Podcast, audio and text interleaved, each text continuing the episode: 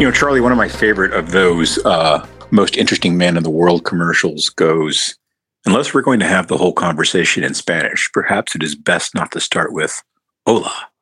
But hola, Charles. How are you doing? I haven't seen that one. Is that the Dos Equis commercials? Yeah, yeah, yeah, yeah, yeah, yeah. I didn't see that one. Maybe I don't watch Well, enough TV. You obviously don't watch enough uh, beer commercials, which it seems like you would see more beer commercials than me because you uh, watch sports. Yeah, I was just thinking. I can't believe I haven't seen that one. I, I I'm pretty sure I've seen every alcohol commercial and every truck commercial in the last ten years because of Yeah. baseball and, and football. But who knows? Well, that was sort of an in medias res uh, introduction, but welcome to Mad Dogs and Englishmen. And a couple of things before we get on to the political news of the day. One is that I've come to conclude that, um, Charles, I know you don't believe in God, but I think he believes in you, and he's a little pissed off. Yeah, so we were supposed to record this podcast an hour ago, but Yeah. we, not Kevin, The heavens myself, opened, apparently. Yeah, we, the Cook family, and the residents of the greater Jacksonville area were on the business end of a mighty storm. Uh, it all began when, well, it all began when the rain started falling, but it all began when every device in our house, the computers and phones and iPads, started making this horrendous screeching tone. And The devices that have been twice fried in the last couple of weeks by lightning strikes in the Cook household, we might add. Yeah, and the screen read tornado warning. So that was enough for me. I went to my office, I unplugged the modem, I unplugged my studio, I unplugged the switches, I unplugged my computer, and I walked right into the middle of the house, away from the walls. It says on the tornado warning, go to the basement, but that's not an option in Florida because we don't have basements. Right. In Florida, basements are wells, Yeah. or perhaps uh, not very good swimming pools. So I wasn't going to risk it, but I did send you, Kevin, the images of the number of lightning strikes in the area. And I think I sent you an image of the number of lightning strikes on my street around my house, which was three. Yes. so I'm glad I unplugged That it. was quite amusing. Yeah. So everybody okay then? Everyone's fine. In fact, the kids absolutely loved it because it's exciting. There's loud noises, the house shakes, it's flashes. They said, best day ever, my four year old said, which wasn't quite how I thought about it. Nice. So being from West Texas, tornadoes are just, you know, well, it's Wednesday, right? There's a tornado. Um, it's a little different for us maybe, but um, the weather's not quite as wet there, so maybe not as much lightning and such. Um, we didn't have a cellar in my house, houses out there with that sort of thing. But I've seen bunches of tornadoes, um, including a few up pretty close. And they um, they're kind of scary. They are terrifying. Um, well, so one of the good things about tornadoes is like you can get close-ish to one without it really being too dangerous. Um, if you're out in a very open, you know, place like West Texas, and you're able to, you know, drive in the opposite direction if it, if it starts coming your way. Although, you know, these are famously not predictable things. In the early 1970s, might have been 1970. I forget the year. Man, when the brain goes, it goes. Yeah, my hometown of Lubbock was pretty much flattened by a group of tornadoes that that went through, which is why there are very few buildings downtown that are older than the uh, 1970s. But yeah, I think tornadoes are a different kind of ball game in coastal areas, though. They're weirder for some reason. I think it's the wetness of the weather makes it um, a stranger phenomenon. We're just outside, touch wood, of the Hmm. part of Florida that routinely gets hit by hurricanes. It has happened up here, but Yeah. usually it does not. And we're about to enter hurricane season. Tornadoes are a different beast, though, because with hurricanes, at least now, you get warning. You get five days warning. They track it off the coast. It comes in bit by bit, and then they Hurricanes, you mean?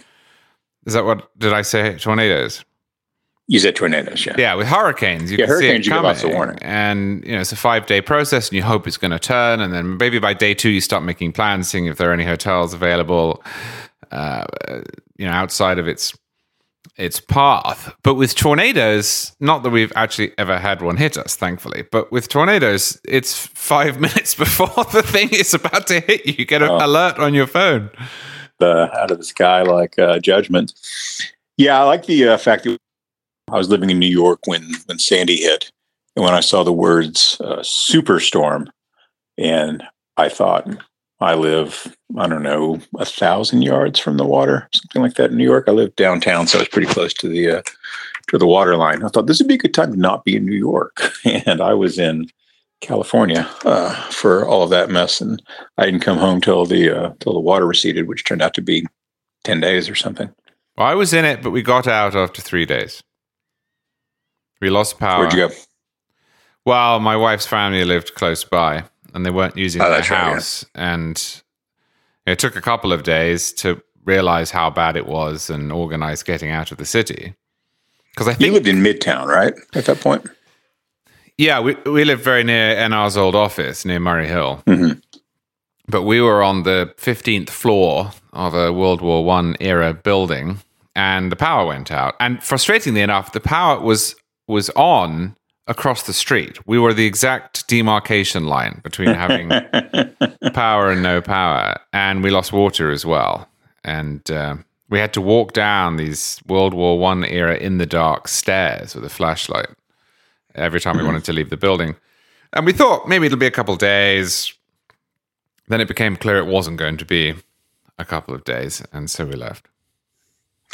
yeah, I lived on the twenty something uh, floor of a of a new building at that point, and I don't imagine I would enjoy taking the uh, stairs up and down all that much. Well, the people up on the seventy sixth floor, um, I assume, had you know private jet money and, and were not there for it. My overwhelming memory of the day, I think evening the storm hit, was looking out of the window and seeing in the distance an explosion of blue light. The Transformers, Yeah. yeah, A transformer went. I don't know exactly where it was, but I can just remember thinking, what on earth is that? And it looked like what you would imagine a nuclear bomb would look like, although, of course, I knew it wasn't one. you hoped. Well, I'm here telling the story. So after Yeah. three or four seconds, I knew it wasn't. Yeah, at the time though, when the light went off, you never know. New York, things happen. True But story. um, yeah.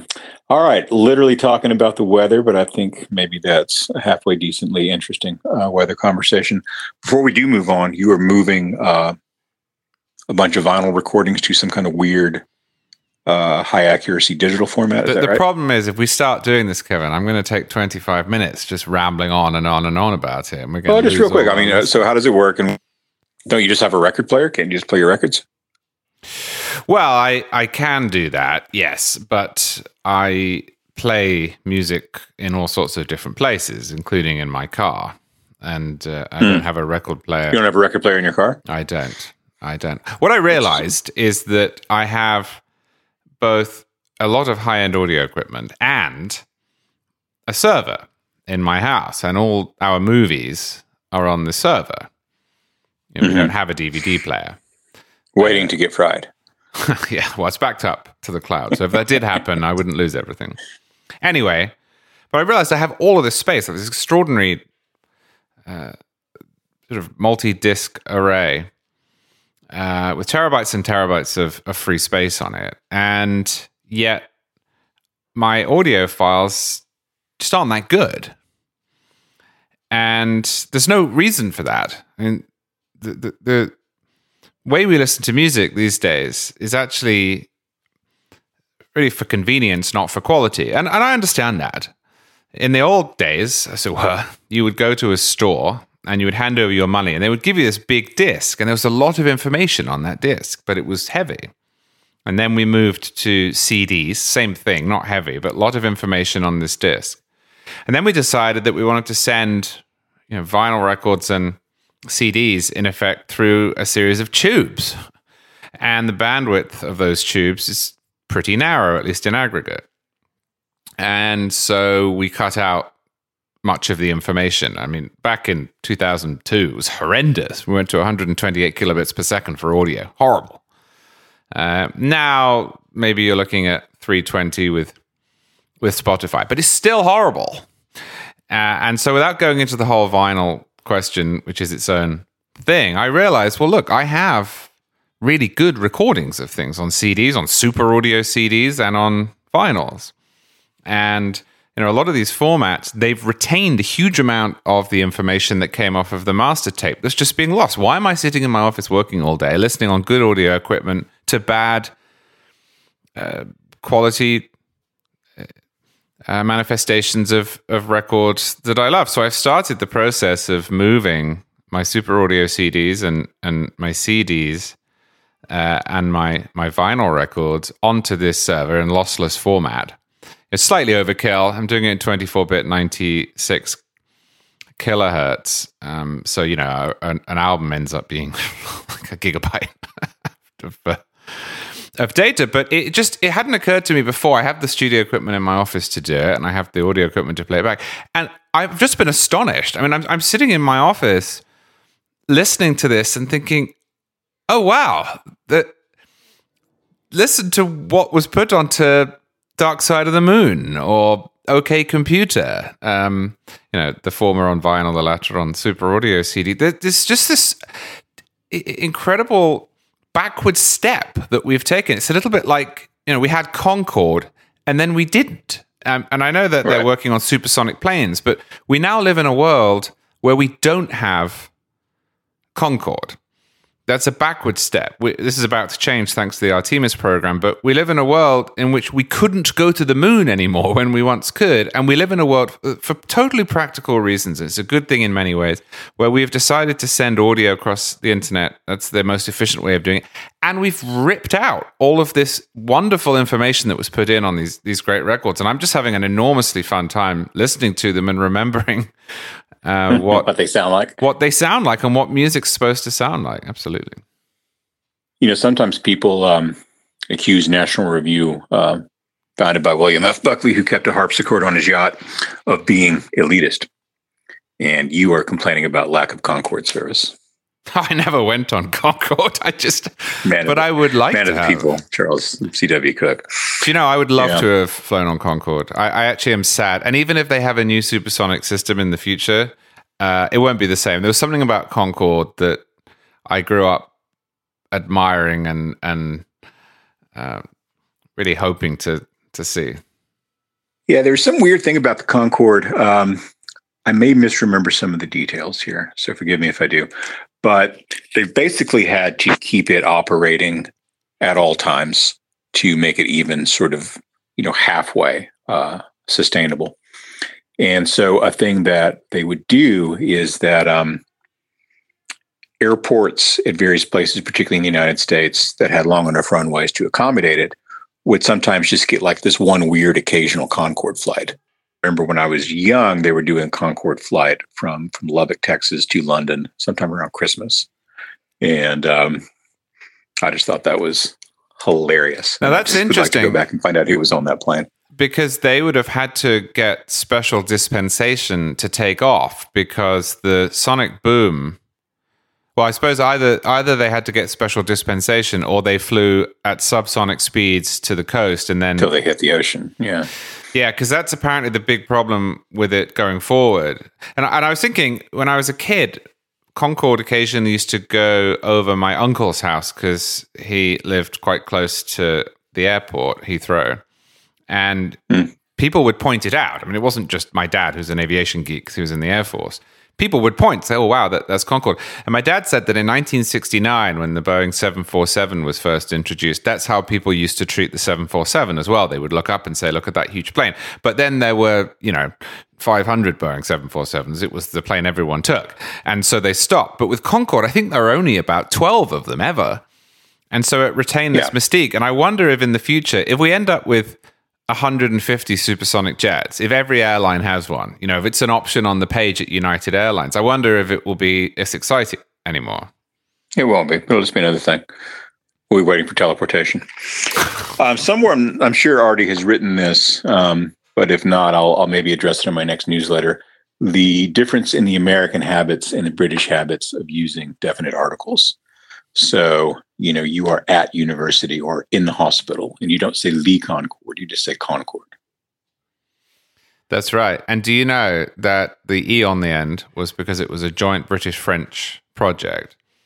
And the British and French, British Airways and Air France specifically, and the governments that had subsidized the project sat down over the table and said, We would like to name this thing Concorde. And the French said, with an E. And the British said, Well, we were thinking without an E. And the French just said, No. and the British, being the British, said, Well, could we talk about it? And the French said, No. and so the British said, Well, funny. could we call it Concord when it's in England and France? Uh, Concorde with an E when it's in France, um, which, by the way, is they do this in various ways with the Channel Tunnel. They have different names on each side of the uh, the channel. Um, and the French said no. And the, the British said, oh, well, I suppose we've asked. Thank you so much for your time. We'll do an E then, I guess. That's funny. You know, in um, in the film Becket, when Thomas Becket flees to France, and he's I think it's in Becket, and he's talking with the the French king, and the French king refers to what you have the temerity to call your English channel. yeah. Well, for a long time, we had the temerity to claim France for ourselves, even long after it had been. Yeah, there were bits of it anyway. Yeah. Uh, should we talk about some politics? Let's do that. Uh, so Donald Trump is a lunatic. Still a lunatic. Still a lunatic. So he is out on uh, his soon to be bankrupt, I'm pretty sure, uh, blog social media company for which he's not paying the bills uh, Truth Social, which of course is a hilarious name, um, demanding and, and I think predicting that he's about to be reinstated as president. So he's now posting straight up QAnon content, apparently, and uh, and things of that nature. Now, I am not in the least bit surprised by any of this stuff. And um, you know, something I've been kind of working on. I'm not sure if this is part of something I already put up or not. Anyway, I'll come back to it in a second. But you know, Republicans have this insane thing of treating Donald Trump as though he were either the second coming of George Washington or at worst kind of the wacky sitcom neighbor of American politics. And when he starts doing stuff like that, people, you know, why do you take him so seriously? He's just, you know, he's just being Trump because he tried to stage a coup d'etat when he lost the election and have himself unconstitutionally installed as president, thereby effectively overthrowing the government of the United States. You and I, I think, agree on this. I mentioned this in a piece that I've just filed. I think will be up tomorrow. Hmm. January 6th is, in a sense, a distraction. It was horrible. But January 6th is a distraction.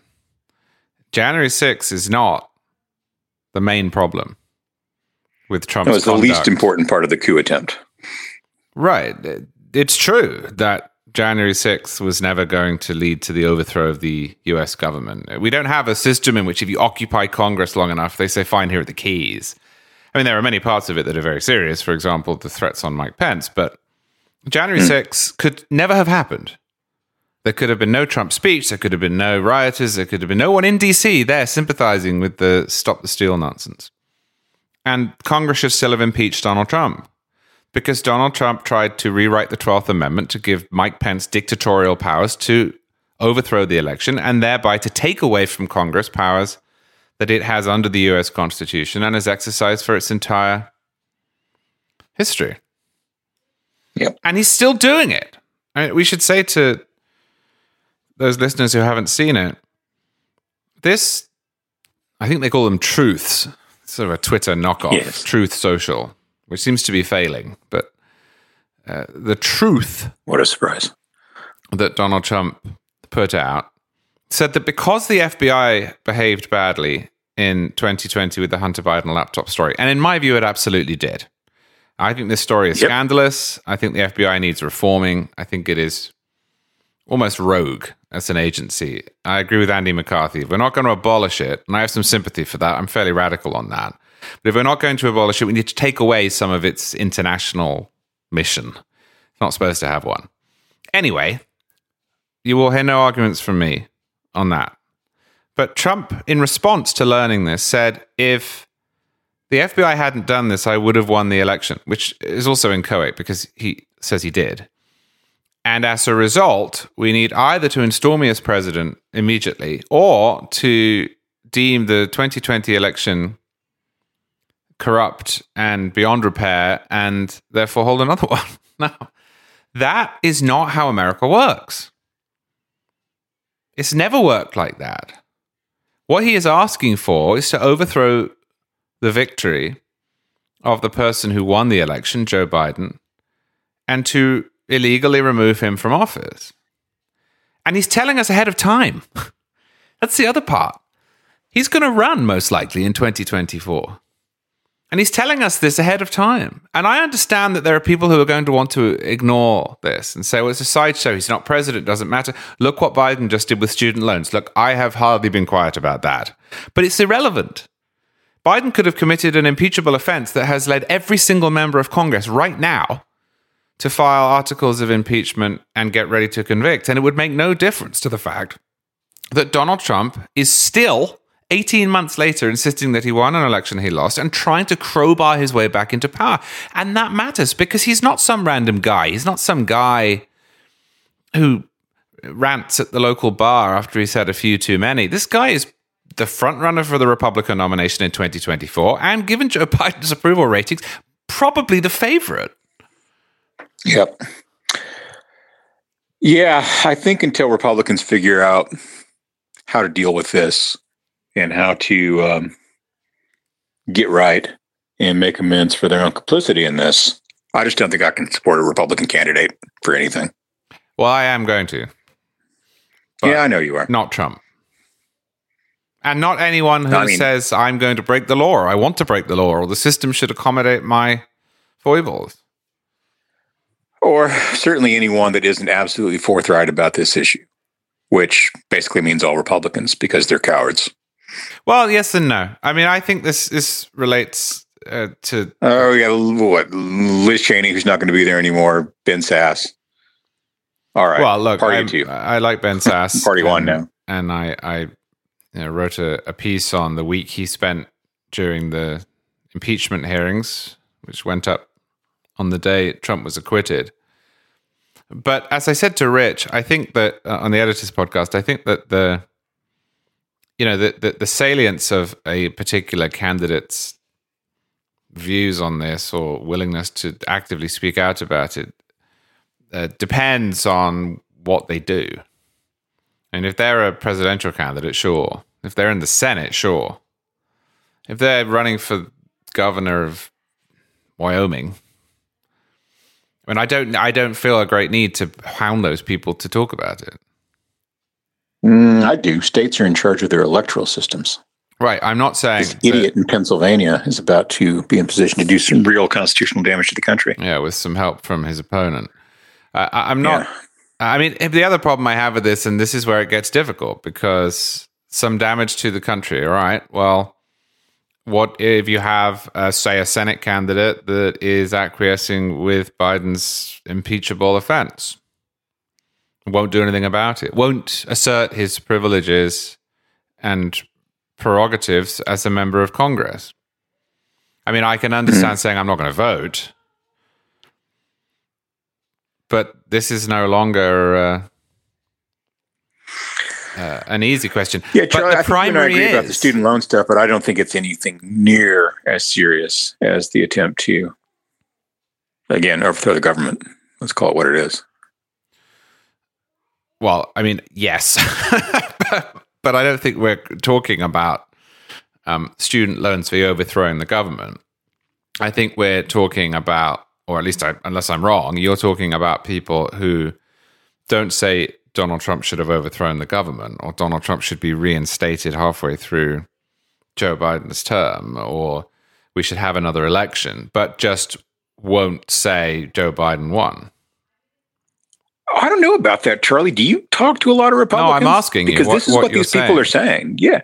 Well, I mean, both, obviously, but um, But I, I'm asking you how many Yeah, candidates it- you're likely that- to be in a position to vote for who who, who are. Well, I'm not going to be in a position to vote for any of them. But um, Well, you I are. You are. What does Greg anybody- Abbott think? uh, I wouldn't vote for Greg Abbott. Because Greg Abbott is absolutely irresponsible on the election stuff, and uh, just knuckles under like uh, everyone else does. So I think from you know state house up. I mean, maybe if you're running for the school board in Sheboygan, fine. Uh, I'm not going to bother you about it too much. But anyone whose job touches on the actual electoral system, which includes state legislators, um, needs to be clear and forthright on this issue. And no, you know, pussyfooting around, no playing footsie with, oh, well, you know, Pennsylvania, the Supreme Court made a bad decision there, so maybe the election isn't really legitimate, even though I'm not saying we should have, you know, done what they did. Nah. Um, I want uh, forthrightness and truth and realism on this, or sorry, just don't want anything to do with you. and and why do you not judge people who, for example, said six months ago, we know that Joe Biden is not allowed to usurp Article One, uh, but uh, now say, oh, it's fine, he should do it. We've we've magically discovered these powers. I, I just I, I think I agree with you on the scale of it. uh, In that, of course, if you overthrow the government, that's worse than violating the law. But there's no difference in type, is there? I don't know. I think this is maybe one of those cases where the degree of severity creates essentially a new category. Well, that's so take something like Roe v. Wade, which was an absolutely illegitimate abuse in of of Supreme Court power. That didn't make the American government illegitimate. It didn't make the state illegitimate. Um, throwing out an election and reinstalling Donald Trump as president would have. And people who support that, people who condone it, people who do anything less than call it what it is, um, I just don't think I can, in good conscience, support someone like that. Yeah, I can see that. I just suppose that I think the place to fight this is in the primaries. I think that the you know we we Yeah, but you know what? That I mean, uh, you're, this is going to annoy me, not you personally, but um, so because we see the same crap every year, and I've been having this debate about Blake Masters with um, some of our colleagues. Um, it's the same BS from the same Rubes and Carneys every time around, where they nominate some ridiculous Boebert, Marjorie Taylor Greene, whatever in the primary, who's a lunatic, who doesn't belong in office, um, who often is maybe not the brightest person in the room. And then in the primary in the, in the general election, well, you know, the Democrats are worse, so you got to do what you do and support this. You know, we can't tell the truth about these people and who they are and what they are and what they believe and how they comport themselves because of this argument that the Democrats are so bad.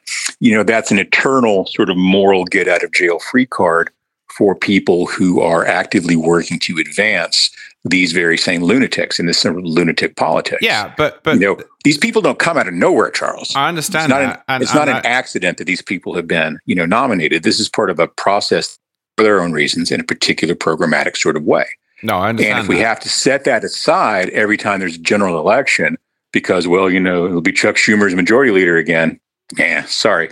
Well, I suppose this is where we, we disagree because I and I, I accept what you've just said is is this two step game that they play. So on the one hand, you know they'll say right, I want lunatic A for the Republican nomination for Senate candidate in Montana, and then once they've got him, they say, well, maybe you don't like him, but you have to vote for him. I I, I understand that, and, and a lot of those people. Um, do Let me put it this way given the state of the Republican Party right now, if every Republican in this country who's on the ballot in November loses his race, I'll sleep fine at night. Well, see, I won't because if that's the case, then we will see a whole bunch of systemic changes that I do need to be weighed against having uh, someone stupid in the legislature, like you know, packing the Supreme Court and uh, admitting new states outside of the constitutional procedure and abolishing the filibuster. And I just think that matters. And I was going to say, I, I understand as much as anyone You know, they did this in 2016. It was we want Trump, we want Trump, we don't want Rubio, don't want Cruz, we don't want Kasich, we don't want Bush, we want Trump, we want Trump. And then you know I say, well, I don't like Trump, and then they say, well, okay, maybe we don't like Trump, but he's our option now. Okay, but you wanted him there. I get all of that. But the thing is with Blake Masters, of whom I'm no fan, is that he may be an empty suit and he may be uh, a hack on this question, but the outcomes on abortion, the lives that you'll save with him in the Senate will be better and more, will they not, than with Mark Kelly? I mean, doesn't that isn't that brawling politics ugly as it I actually am not sure that's true. I think that's as a federal issue that's pretty much already been done. I'm not Well- sure it's going to really matter practically to abortion whether you've got a Democratic Senate or Republican Senate next time around. I'm not convinced. And I'm not sure your worst case scenario is actually plausible. You know, we got a Democratic president, we got a Democrat run House, and Democrat run Senate. Hasn't been any court packing. Hasn't been any states added to the yeah, but you just said you'd be happy for every single Republican on the ballot to lose. I mean, then you would have a completely. I mean, you wouldn't have a single one of them. they wouldn't need to abolish the filibuster. You could just do whatever you wanted. I mean, they could impeach six Supreme Court justices if they wanted to. Suppose they if, could. and if and if that's not acceptable, then we're not really uh, taking a, a an absolute stand. We're talking about degree, right? How many Republicans do you want? Enough to stop that? I mean, I, I do think it matters. I do.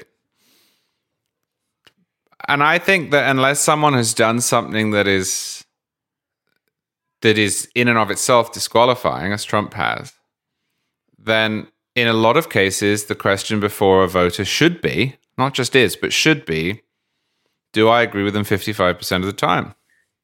Yeah, I think that you can tell yourself a compelling, uh, unfalsifiable counter story that says if we don't go out and support these cretins, then really bad things will happen. Well, I don't even think I it think has to be that. that. I don't even think it has to be that. Unless you think that a given candidate has has disqualified himself from office. A candidate says, you know, when I'm in office, I'll kill everyone, or when I'm in office, I'll break the law, or when I'm in office, I'll steal from the treasury, or whatever. And Donald Trump is doing this right now. Unless you've done that, then I think the question is not is the world going to collapse? Is this the last moment to save the USA? Are we on flight 93? I think the question is which candidate do you agree with more? Hmm. And it's totally fine if the answer is the other guy. But I mean, if you look at Blake Masters, who I don't like, but if you look at Blake Masters, I would vote for Blake Masters because he agrees with me on much more stuff than Mark Kelly does. And I well, don't think presumably Marjorie Taylor himself. Greene agrees with you on a lot more stuff than Mark Kelly does too. Yeah. And you'd vote for her? I mean, I don't know. I You'd I- vote I- for Lauren Boebert, Louis Gohmert. They all agree with you on more stuff than Mark Kelly does. yeah, and unless you think those Donald Trump have- agrees with you on more stuff Ah, than Mark but Kelly that's does. the point. As I said, there is always that caveat, which is has this person done something that disqualifies them from public office? And you know, with, with someone like Marjorie Taylor Greene, maybe the answer is yes, but it's certainly not with Blake Masters. You know, being a, a vote chasing cipher on the question of abortion is bad. Being a, a Mark Kelly style fake moderate who was getting ready to vote, in fact, I think voted for a bill that would have enshrined a federal right, which is unconstitutional under the Commerce Clause, to mm. abortion up to nine months is worse.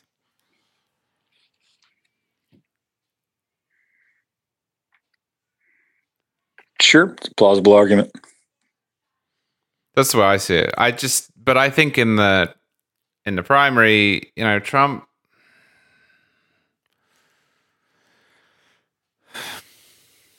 It matters. I mean, it's just so ridiculous to say, "Why are you so obsessed with him?"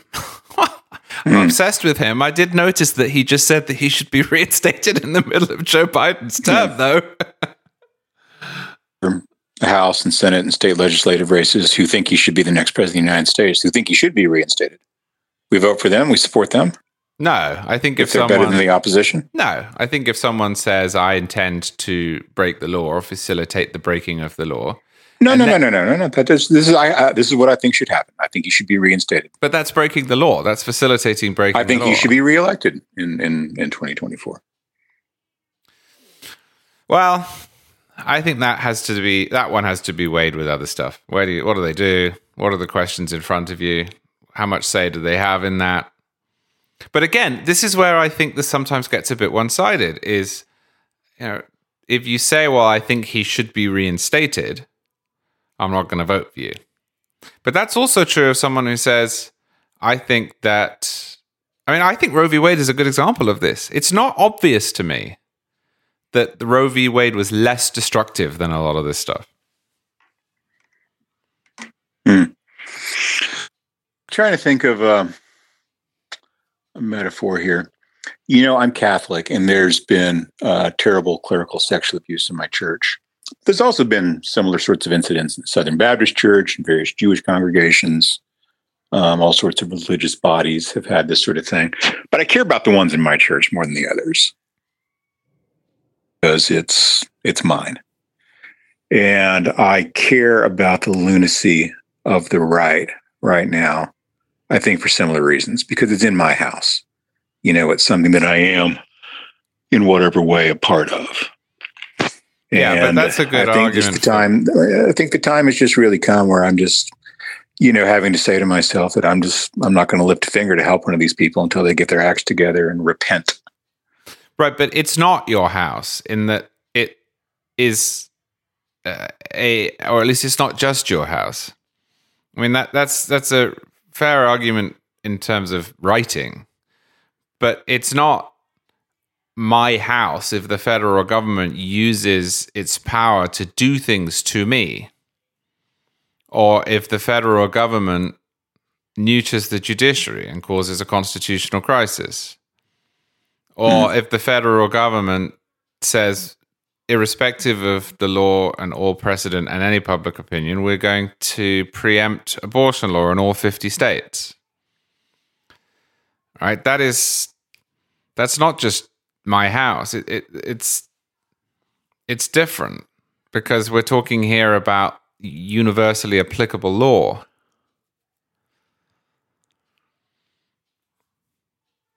Mm-hmm.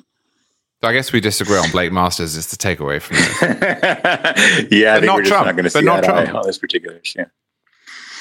Yeah, I guess where we disagree is on how many degrees of contagion away from Trump you think the quarantine should extend. Well, and I just wrote I a magazine piece about this. I just don't think you can have a policy of de-Baathification. And I think if you really care about getting Trump out of the pole position within the Republican Party, and if you really care about making sure or trying as hard as you can to make sure that he's not the nominee in 2024, then you have to accept that there's not going to be a big cathartic moment, that it's not going to happen because people walk away. In fact, if people really do throw up their hands or wait for uh, an execution of sorts, whether it's from the Justice Department or you know some big media story or what you will, then they're probably going to encourage a backlash. Now, I don't like that. I, I don't think that's a good thing. I would much prefer it if our politics were clean, but they're not. And you know, really, the moment that America got over Watergate, funnily enough, was when was when Gerald Ford pardoned Richard Nixon. And Hmm. you know, I just don't see parties coming out of these eras with charges of the Light Brigade. I, I think this happens bit by bit. I think it happens cut by cut, and that means you have to do the bit by bit, and you have to make the cut by cut. But you know, I just, I just, this is what I've learned from seven years of not liking Trump is that there's just not going to be this big moment, this this showy lightning strike. It, it's, and I also think that you know, and I know obviously you're one person, so you can't affect this, but you know, if people did say, "I'm angry with the Republicans, so I'm just going to let them lose," you, the people you would end up with would be the Marjorie Taylor Greenes and the Lauren Boeberts and and so on. Uh, well, we've already got them. Yeah, but they but they're tempered by others, and Are they? yeah, Hmm. Not so as you'd notice very much. I don't think that's true. I think we know about them because they're outlandish in the way that we know about Ilhan Omar and the squad because they're outlandish. Uh, all right. Well, you're the stunning optimist in this one. Anything else we want to talk about today? Hmm. Uh, you want to impeach Biden, by the way, on the student loan thing you were saying. Yeah, I do. I, I think at some going to make point. the case real briefly. Well, I think at some point we're going to have to impeach presidents when they knowingly violate the law. I think he has. That'd be a good thing. We should have impeached Trump last year in January. Uh, we should have impeached Trump when he stole six and a half billion dollars of wall funding. We should have impeached Barack Obama over DACA. And Biden is sitting looking back on that and thinking there are no consequences. And that's rational from his perspective. It's not moral. He's the president, he took an oath, but it is rational. Barack Obama, while Joe Biden was vice president, ran around the country and said 22 times that he couldn't unilaterally suspend the deportations of people his audience liked. He said he's not a king. He said he's not an emperor. He said he's not a dictator. He said Congress had passed clear laws. He said that any changes of that sort had to go through Congress. He was unequivocal about it. He even at one And correct for once. Correct. And and he even at, one point, and this is just so revolting, praised his questioner at a university and said, Look, you seem to be an intelligent young woman, and uh, I admire that you're learning civics. And let me tell you that within our system of government, this isn't something that I can do. And then he did it. I think that's an impeachable offense. Joe Biden has done the same thing here. We all know this is a lie. We know that Joe Biden doesn't believe he has the power. We know that Joe Biden's party doesn't believe he has the power. We know that the lawyers who wrote that OLC memo don't believe that he has the power. It's a joke. It's a farce. I can't get beyond the gate on it. And he should be impeached for it. He did the same thing with the eviction moratorium. He knew it was illegal. He said it was illegal. He'd read the Supreme Court opinion saying Congress needed to do it. And he did it anyway. And you can always find people to defend this. And I spent six months criticizing Trump when he stole wall funding. Six weeks at the beginning, I was particularly active, but I kept on it and I criticized him for it whenever I could because I thought it was really important. And people said, oh, well, the case, you squint, you look at this, emergency that. The, the fact is, Trump repeatedly went to Congress and asked for this money. He fundraised off not being able to get the money. He complained publicly about not being able to get the money. He stormed out of a meeting with Nancy Pelosi. I want the money. I want the money. I want the money. I need the money. It's important. And then, when it became clear that Congress wasn't going to give it to him, suddenly, magically, his team of lawyers scoured all the statute books in the land and they found a provision that described exactly what he wanted to do and allowed him to do it without Congress. No one believes that, Kevin. I know that they pretend to. I know they feel obligated to. But no one believes that Trump really thought that he had the power. And no one believes that Joe Biden believes he has the power. And no one believed that Barack Obama believed he had the power. And I just think that at some point, it's not going to happen now, obviously, but at some point, we're going to have to impeach a president. just say no, change the incentive structure. Hmm. But all the arguments you just made in favor of uh, cutting Republicans some slack will be trotted out in that instance. And they'll say, if you do this, you'll weaken the president, ensure the election of a Democrat, and then we'll get terrible, terrible outcomes. I understand that, and and it's a it's a problem, and a real problem. I mean that that argument is not without weight. You know, you you you do have to think about the consequences of what you're doing. I'm just arguing here that the consequences of letting presidents ride roughshod over the Constitution over and over again are getting pretty dramatic. I mean, I know you don't think this is as bad as what happened with Trump, and I, I, I do agree, but I don't think we should conclude that it doesn't matter. I mean, Trump stole six and a half billion. I never said that it doesn't matter. I know, I know, you, I know you didn't.